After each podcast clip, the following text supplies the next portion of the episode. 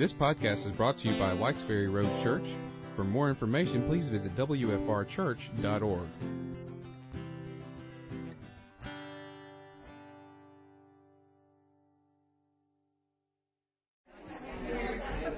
All right, we go ahead and get started. I know family's got a lot, lot to go, a lot to cover. So, can we just go ahead and have a prayer and get started? Father, we just want to tell you that we love you so much, and we thank you for all you do for us. And I just thank you for Pam and her heart and her, her willingness to teach and to and uh, bring new ideas and new things to us. And we're so grateful for that. And we just pray that you'll be with her and give her the spirit she needs to be able to say exactly what you want her to say. Uh, Father, we love you and thank you for all this here. We just pray that we'll be uh, you will be glorified in all we do. It's through Jesus we pray. Amen. Amen. Amen. Thank you.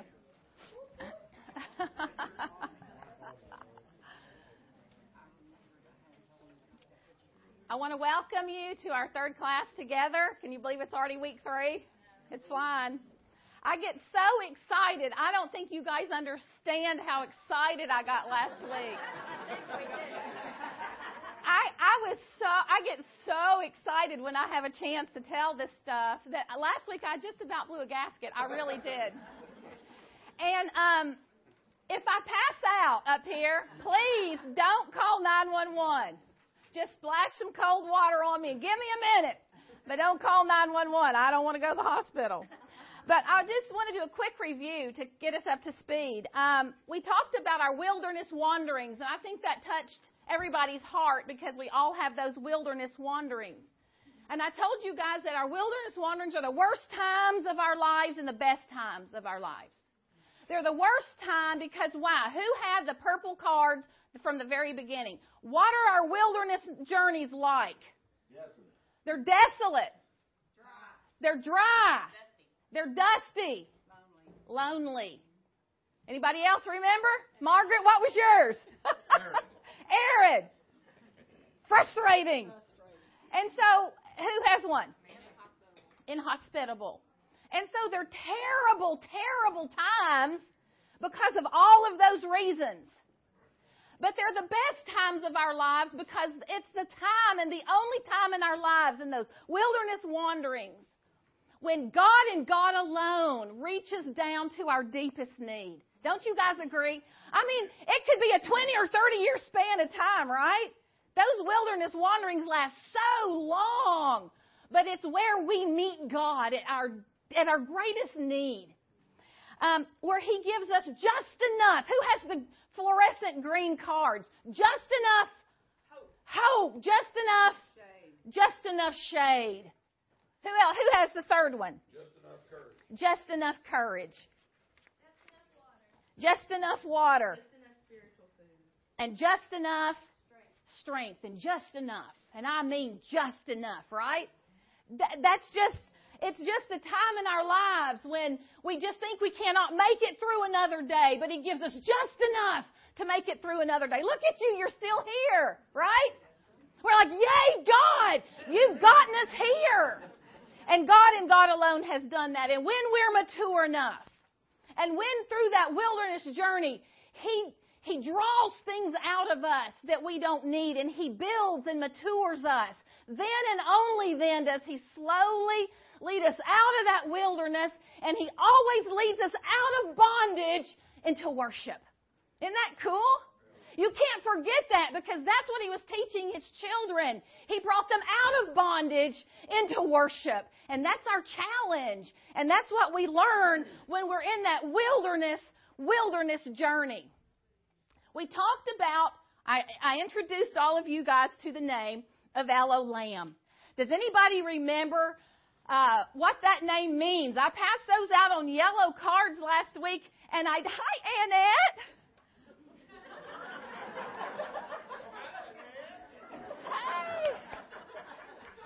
that's okay. I can still remember riding to school with her a couple of times. I don't know if you remember that or not.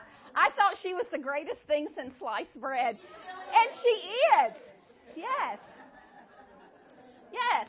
So anyway, what does El Olam mean? Who remembers the yellow cards? Yes, the God of the big picture. What else?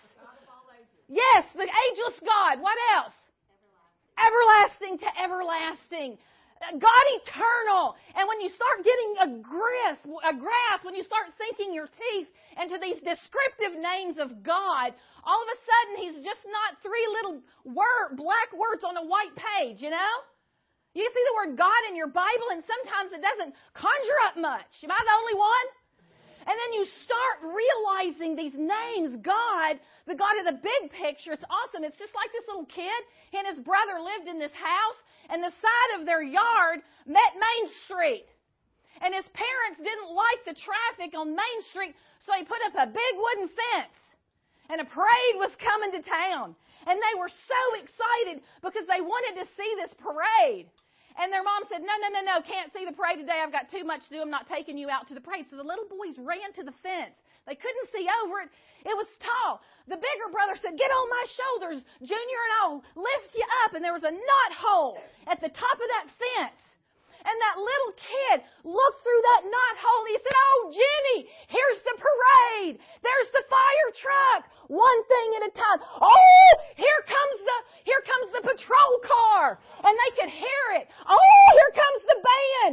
Here comes the, the trumpets. And the, what else is in the band? And, uh, and the cymbals.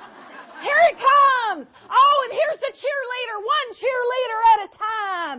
Oh, here's the baton twirler. She's got fire on her baton. And they saw the parade, one piece at a time. Isn't that how we see our lives? One heartache at a time.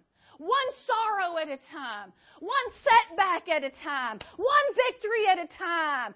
One financial loss at a time, but not God, El Olam. He sees the whole parade from beginning to end, just like He sees your life. From before conception to eternal, to eternity future, He sees your life. And if you can get a picture and you can understand that God sees me where I am, and I'm in this wilderness and I'm hurting and God's gonna meet my need because He's Elohim, the God of the big picture, then you start relaxing a little bit, right? You start relaxing a little bit knowing that God has a plan and He's got it under control. I just love that. I also introduced you to Elohim. Say that. Elohim. Elohim. Who can remember? Yes, Elohim is the mighty and awesome, powerful God of creation. And Elohim created. And Elohim created. And Elohim created. He's the God awesome and mighty in creation. The God who swore a covenant. A what? A covenant with himself. For there was no one greater by which to swear that he would never stop his work, never stop his labor until all things are restored and made whole. Isn't that the best thing you've heard? That God is working. God is working. He's the covenant making God and He's the covenant keeping God. And we can rest in that. It is so awesome because we think sometimes about contracts and God did not enter a, into a contract with us. What is a contract? It's an exchange of what? Purple, I passed out purple cards. Property. Property. Land. Land. Houses. Furniture. Yes, furniture. Five. Cars. Cars. Six. That's right. That's that's a contract. But a covenant says what, Kim? A covenant says, I will be yours and you will be mine. Say it again, class. I will be yours and you will be mine. It's a beautiful picture of Jesus and his church. And I want to talk just a minute, if I could, this morning about um, a first century custom that can be maybe is very odd to some of you. In these Old Testament days, especially during the days of of, the, of Jesus when he was walking around on the earth, um, kids did not date or hang out or hook up like kids do today. And I think if I can explain to you um, this first century proposal tradition, I think it's going to help our the ending of our class go a lot better. But um, young people in the first century culture were very protected. Young women were very protected. And especially were pre- protected from sex outside of the marriage covenant. Because fathers understood, I think sometimes to a greater degree than, than we do in our culture, that, that, that their children, their young girls especially, were vulnerable, right? And so they weren't allowed to be with a member of the opposite sex, and they certainly weren't allowed in a good Jewish community to ever participate in sex outside of a marriage covenant. And and what I want you to understand is these girls generally were married at the age of 13 or 14, young. And we kind of think, ooh, that you know, that's really sick. Don't we kind of think that?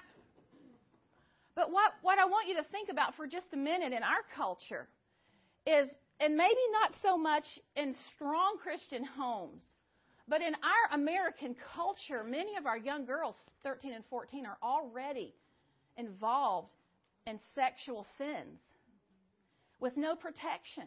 I don't mean no protection. I don't mean condoms or the birth or the birth control pill.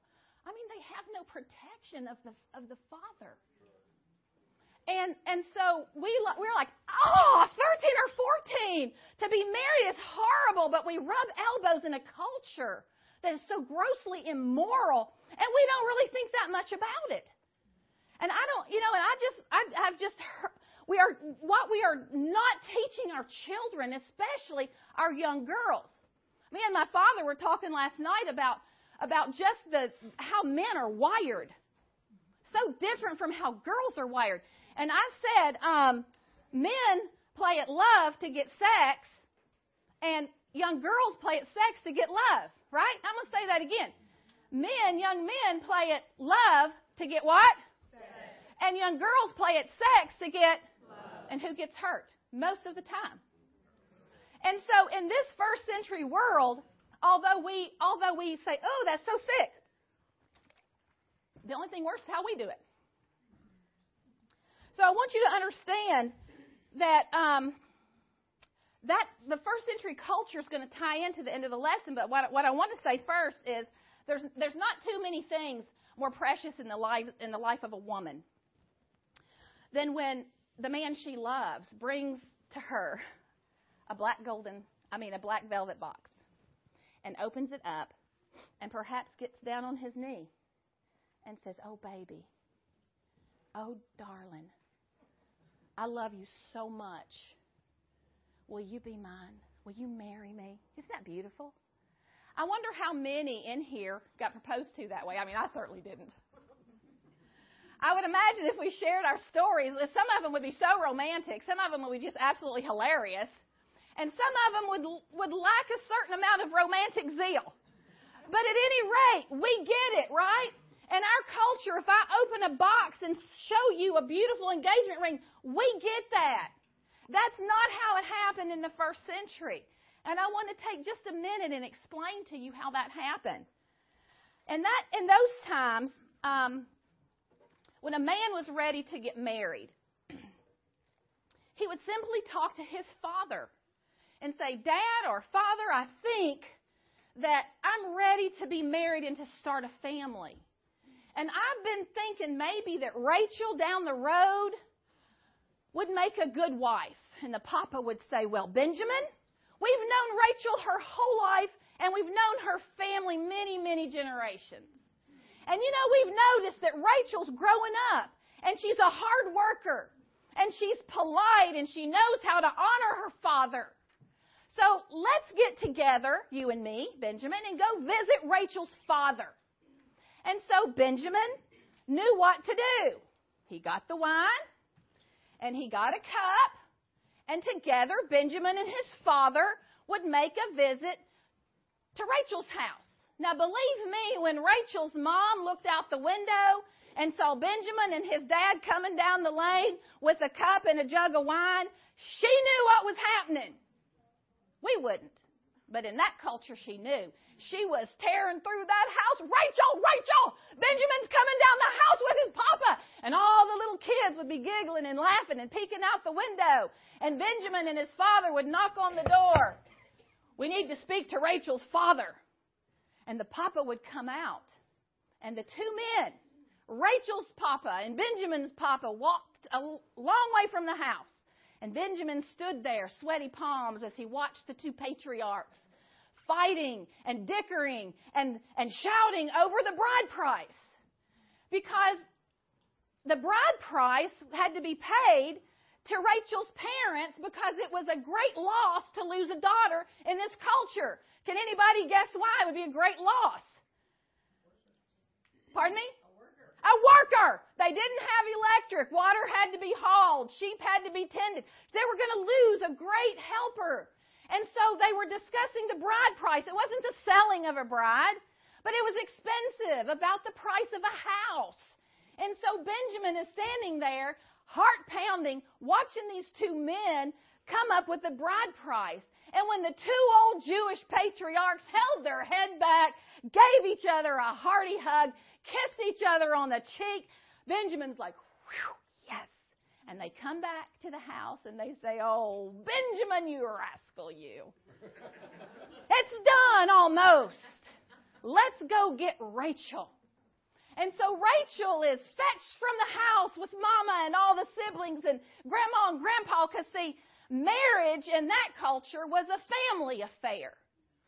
Okay? It wasn't just two folks in love. We don't care what mom and dad think. It was a family affair. And so the papa, Benjamin's papa, would take the wine and simply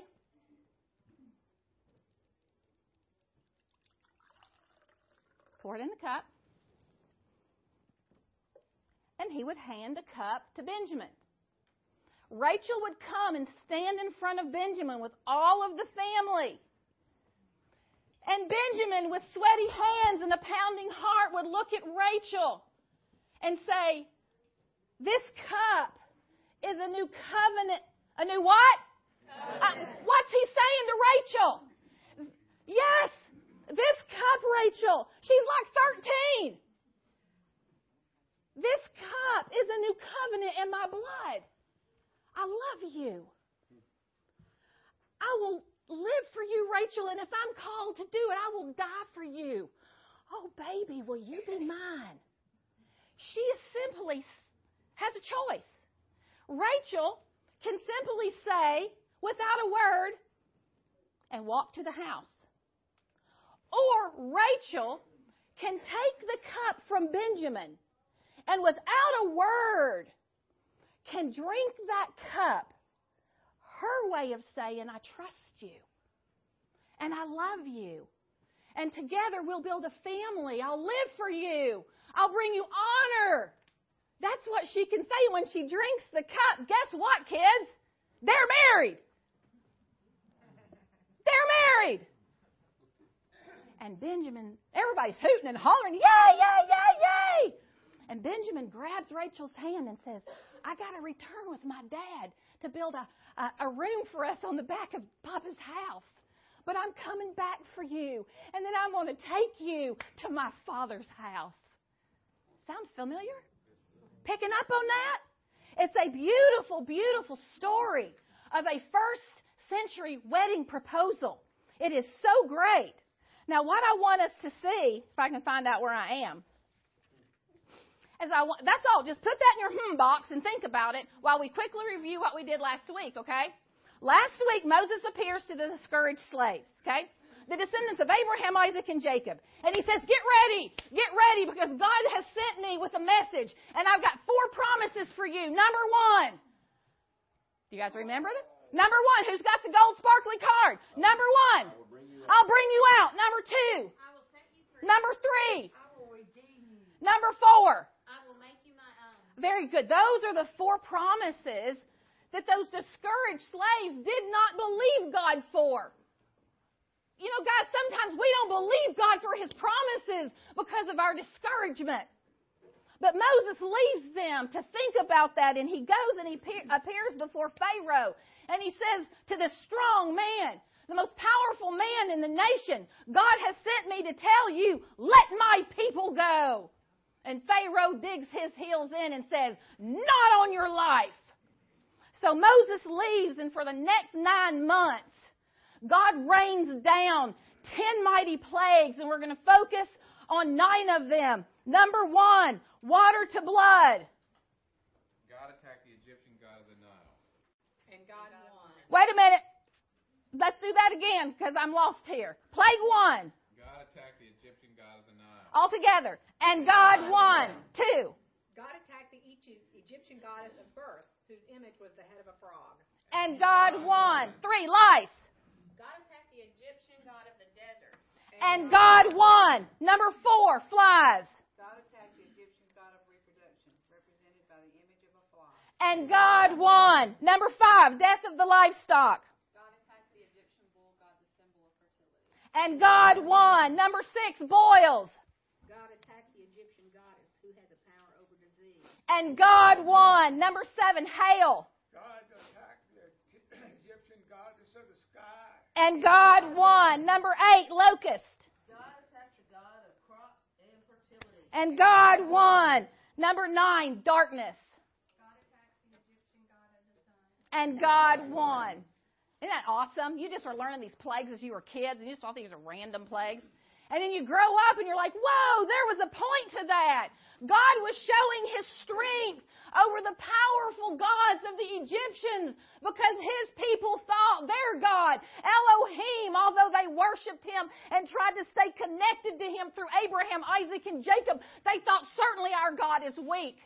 These Egyptian gods are powerful, for they've kept us in bondage for 430 years. Do you ever feel that? My addiction is more powerful than God. My marriage is worse than God is strong. And God is saying, I am the God. I am the God most high. I am the God who's working to bring you out of this wilderness into worship. That's what we miss so much in our lives. I'm telling you. Now, after the ninth plague, God goes, Moses, excuse me, goes back to the people and says, get ready because God's going to give the tenth plague. And the, the firstborn son in every house is going to be slain by the avenging, avenging death angel if there's no blood on the doorpost. So take your Passover lamb. Perfect lamb. Strong. Clear eyes. Straight legs healthy. Live with this lamb for four days. Examine him. Make sure he's perfect. And on the 15th day of Nisan, slaughter the lamb and take the hyssop branch and sprinkle the blood over the doorpost. And watch. And watch. Watch, for God is going to do what? He's going to bring you out. He's going to set you free. He's going to redeem you. Guys got to learn him. He's going to make you his own. Number one, again, Larry. It's okay. One. He's going to bring us out. Two. Three. Four. Very good. We're going to get it. We're going to get. We're learning. We're learning. So God's people, God's humble slave people, took their Passover lamb, slaughtered the lamb. And they were eating the Passover lamb and eating the unleavened bread and drinking wine and getting ready and they were going to leave in haste. They were going to leave and they're out in their little houses inside watching, watching. They're frightened. God, they've seen the power of God and they're wondering, is God going to remember us? The avenging angel is coming and God told them, watch. He said, Watch, for I've watched over you, for I never sleep, I never slumber. Get ready, I'm going to bring you out. I'm going to set you free. I'm going to redeem you, and I'm going to make you my own special people. And they're in little dim lit, lit, lit house, no fluorescent lights just a little candle, and they're listening and they're watching, and across the horizon, in the gated communities of Egypt, they hear one bloody, curdling scream after another as those Egyptians are discovering their slain children. And they're screaming, and they're screaming, and Pharaoh, proud and arrogant, stumbles out, broken and humble as he, as he holds his son. And he tells Moses, Get out! Get out! Take your flocks and your herds and your children and your old parents and leave this place. And that night, 430 years to the day of their bondage, God set them free. They left with the wealth of Egypt. The people were petrified that this Elohim God would kill them all. Take our gold, take our silver, take our earrings, take our necklaces, take our fine fabrics, take it all. Just get out, get out. And they left that night by the power of the living God. Give God a hand. Give him a hand. He told his people, remember this night. Remember this night because in the Hebrew way of thinking, to remember as an intense focus that allows that memory to shape us, change us, and direct us.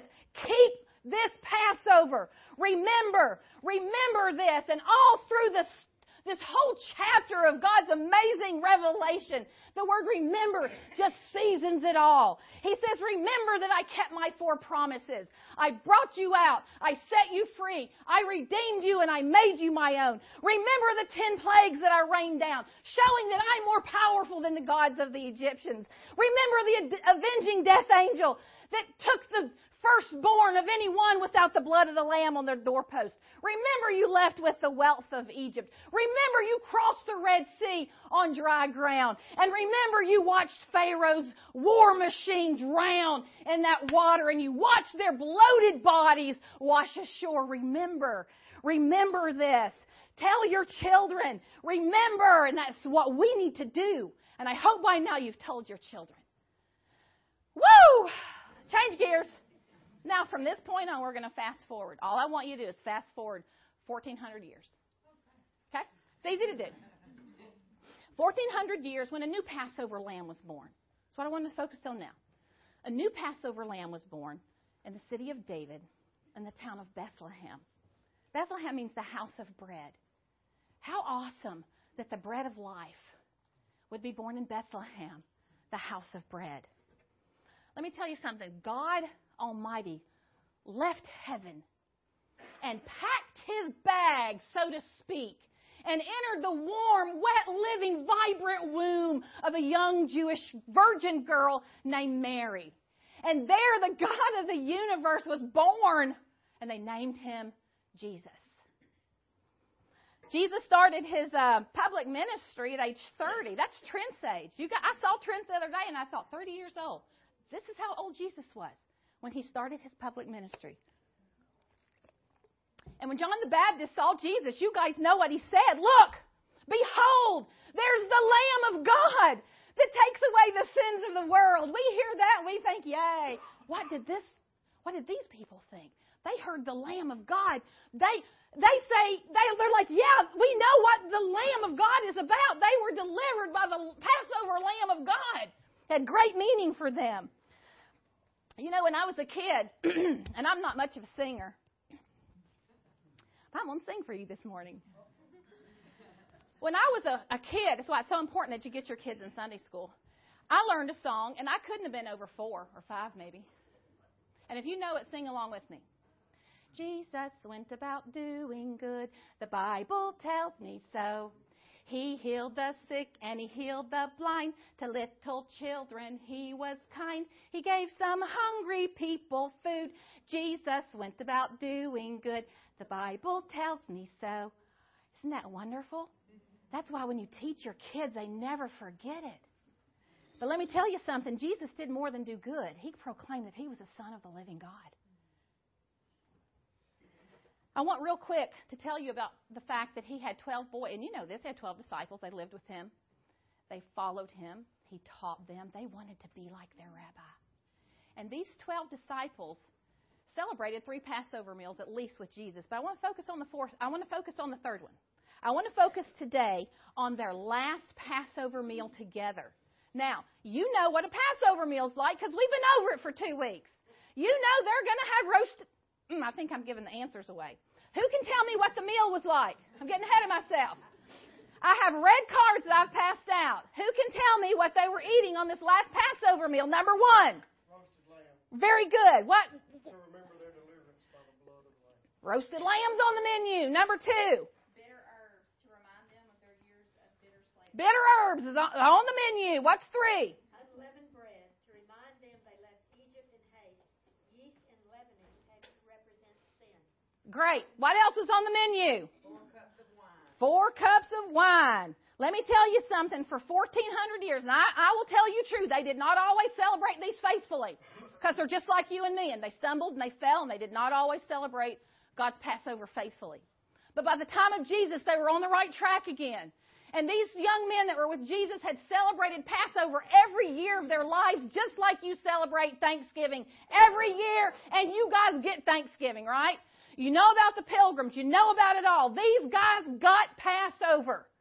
And every, when they were sitting there around that meal, every piece of food, every drink, every promise was a picture, a picture, a picture, which the reality is going to be found in Jesus Messiah. I want you to remember that. The four cups of the Passover meal. There were four cups at the Passover meal. Can anyone take a stab at what these four cups were a picture of? Number one, Larry. I've already done it. nice. I will bring you out. Number two. Yes, number three. Number four. The four cups were the four promises. When God told his ancient people, get ready. And at these Passover meals, there's unleavened bread. There was bitter herbs. There was Passover lamb and four cups. Let me tell you something. At that last Passover meal, Jesus did something different. He starts to show his boys that he is part of the Passover meal. Say that. He is part of the Passover meal. God, what Jesus is trying to do with these boys and with us is tell us that Jesus came to deliver us from something much worse than political oppression. He came to deliver us from what? Anybody have the black cards? I didn't think I passed those out. They must be in my envelope. He came to deliver us from, say it after me, sin, hell, death, and the grave. That's what Jesus came to deliver us from. Our Passover lamb. Jesus, our Messiah. So they're eating this meal together. Did the boys get it? No, they didn't get it. I mean, I'm 54 and I still don't get half of the stuff I'm studying. But they would later. And that gives me hope because I dig out things. I know on things. I fall on my face and say, Lord, I want to learn. Can't you show me? And he says, You're not ready yet. But I get it later when I'm ready. These boys didn't get it, but they would later. That's so awesome. So I want to talk real quick about this, how this Passover meal begins. Zach, start out the Passover meal. Hear, O Israel, the Lord our God, the Lord is one. Love the Lord your God with all your heart, with all your soul, and with all your strength. That's so beautiful. Say it again, Zach, with a lot of passion. Hear, O Hear, O Israel, the Lord our God, the Lord is one. Love the Lord your God with all your heart, with all your soul, with all your strength. That's, that's how a Passover meal started. And then what they would do is they would tell the Passover story, just like I told you. Why would they? Why would they take the time to tell the Passover story? Remember. To remember, because He knows we forget. And then they would have the blessing of the first cup. I will bring you out. Yes, you're learning. Yes, yes. Give Larry a hand. Woo, Larry! I will bring you out. And they said, Yes, God brought us out. And they drank to the first cup. It's so awesome. and then they would have the, the bread, then the bread would come along. Now look, this was this was their eating utensil. They dipped this in the bitter herbs and they dipped they dipped this in everything. So they understood that this was part of the Passover meal. And the unleavened bread came to represent a sinless bread. Yeast always represented what? So when they're going to have unleavened bread, bread with no yeast, it came to represent sinlessness. And so Jesus takes the bread and he breaks it and he says, This is my body. Do this and remember me. They're like, Whoa, that's weird. Because we never have done that before at Passover. Because Jesus is showing them that he is woven into the Passover story. Beautiful. Did they understand that night? No, they said, you know, the rabbi has been weird before, right? I mean, you, honestly, he he teaches in riddles, and but the, you know, this is just another one of our rabbi's weirdnesses. And so they probably didn't give it a lot of thought, but they would later. And after that, then they would have the second cup. I will set you free. I will set you free. And they're like, oh, yes, God set us free.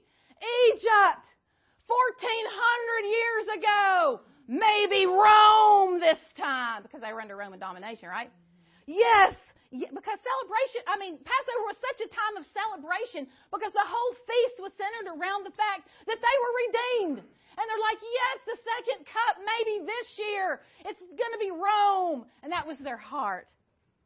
Very good. Okay, so then comes the third cup. I will redeem you. This is really, really cool about this third cup because Jesus left the traditional liturgy when it came to the third cup. Usually, Jesus would have said, Blessed, oh, blessed are you, O Lord our God, King of the universe, Creator of the fruit of the vine. That's generally what he would say. But he didn't say that this time. He picked the cup up and he said, This cup is a covenant. A, this cup is a new covenant in my blood. Whoa. What did I just teach you guys at the beginning of this class? What that was? He asked him to marry him. That was a marriage proposal. And they're like, whoa. Did they squirm? Were they embarrassed? What were they thinking?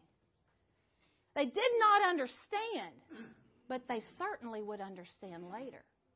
They later would understand that Jesus is saying, I'm going to covenant with you. What does that mean, Kim? Means I will be yours and Jesus is saying, I love you with a pure, passionate love that a groom has for his bride.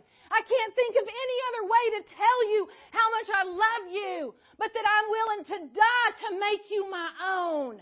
It's powerful. We miss it. They didn't understand it. After the meal was finished, they sang, the, they, they sang their hymn. It was always the ending of the, of the Passover meal. And Jesus and his disciples got up. Was it day or was it night? Hmm? It was night. How do we know? Passover is always celebrated under the full, first full moon of spring. So it was night. They left the upper room, entered the darkness, and they crossed the Kidron Valley under the creepy glow of a full moon. It's not a long walk through the Kidron Valley to Gethsemane where they were going. But the disciples had just had a meal, right? Lamb, unleavened bread, four cups of wine. They were picking Passover lamb out of their teeth. And they had had four cups of wine, and they're young, and they're slamming each other the way young men do, and tripping each other, and boxing each other. They don't notice that their rabbi is very quiet.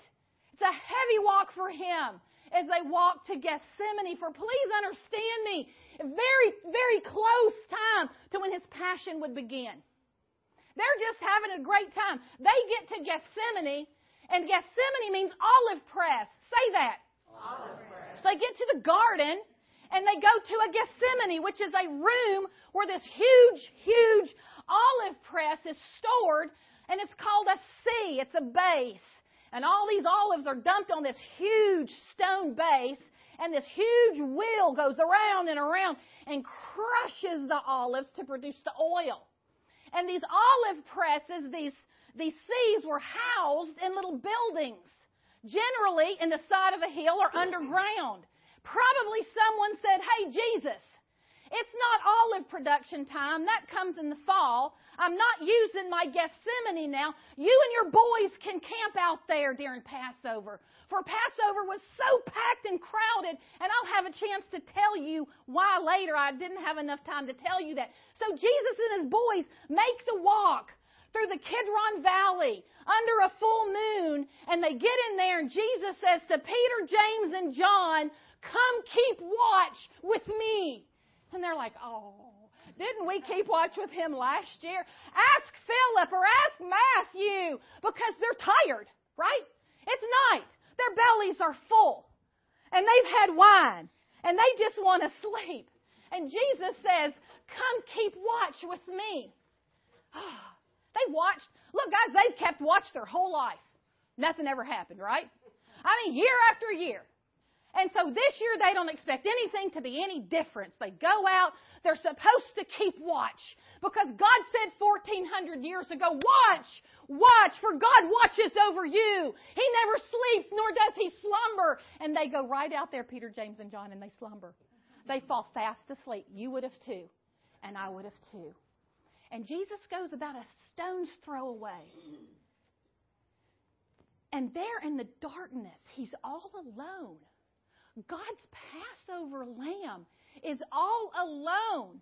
And under the silhouette of those ancient olive trees, God's Passover lamb with the weight of the world on his shoulders hits the ground and he says, I have one more cup to drink. One more cup. And he knows that he has the cup of suffering before him. And he falls on the ground and he grabs those gnarly olive roots and he, and he thinks of that cup and he says, no, not that cup. I can't drink the cup of your suffering, God. I can't drink that cup. Please, Father, let that cup pass. And there he cries bitterly. In the darkness, all alone, the eerie moon, and he feels the death angel on his neck. And then he gets up and he squares his shoulders. He lifts his head and he wipes his tears off. And he says, Father, not my will, but your will be done. And he drank that cup. And in the darkness of that night, he looked across the horizon and he saw Judas with his band of soldiers as they held their torches and they came up to Jesus and they kissed him on the face and they bound him and they arrested him and he drank that cup. And they drug him to the Sanhedrin where they had a mockery of a court and folks lied about him and smacked him on the head with a staff and he drank that cup of suffering. They shoved him to Pontius Pilate where he's like, oh, I know he's innocent, but if it's my skin against his, he's out of here. And they whipped him with an awful heavy whip until his back was like dripping, bloodied hamburger, and Jesus drank that cup. And they put a crown of thorns upon our Passover lamb's head and a and a robe on his back, and they snatched out big chunks of his beard, and Jesus, God's Passover lamb, drank that cup of suffering. They put a heavy cross on his shoulders till he could carry it no more. Took him to Golgotha and spread him out on a Roman cross and nailed his hands and his feet, and he drank that cup. They lifted up God's Passover lamb and suspended him between heaven and earth.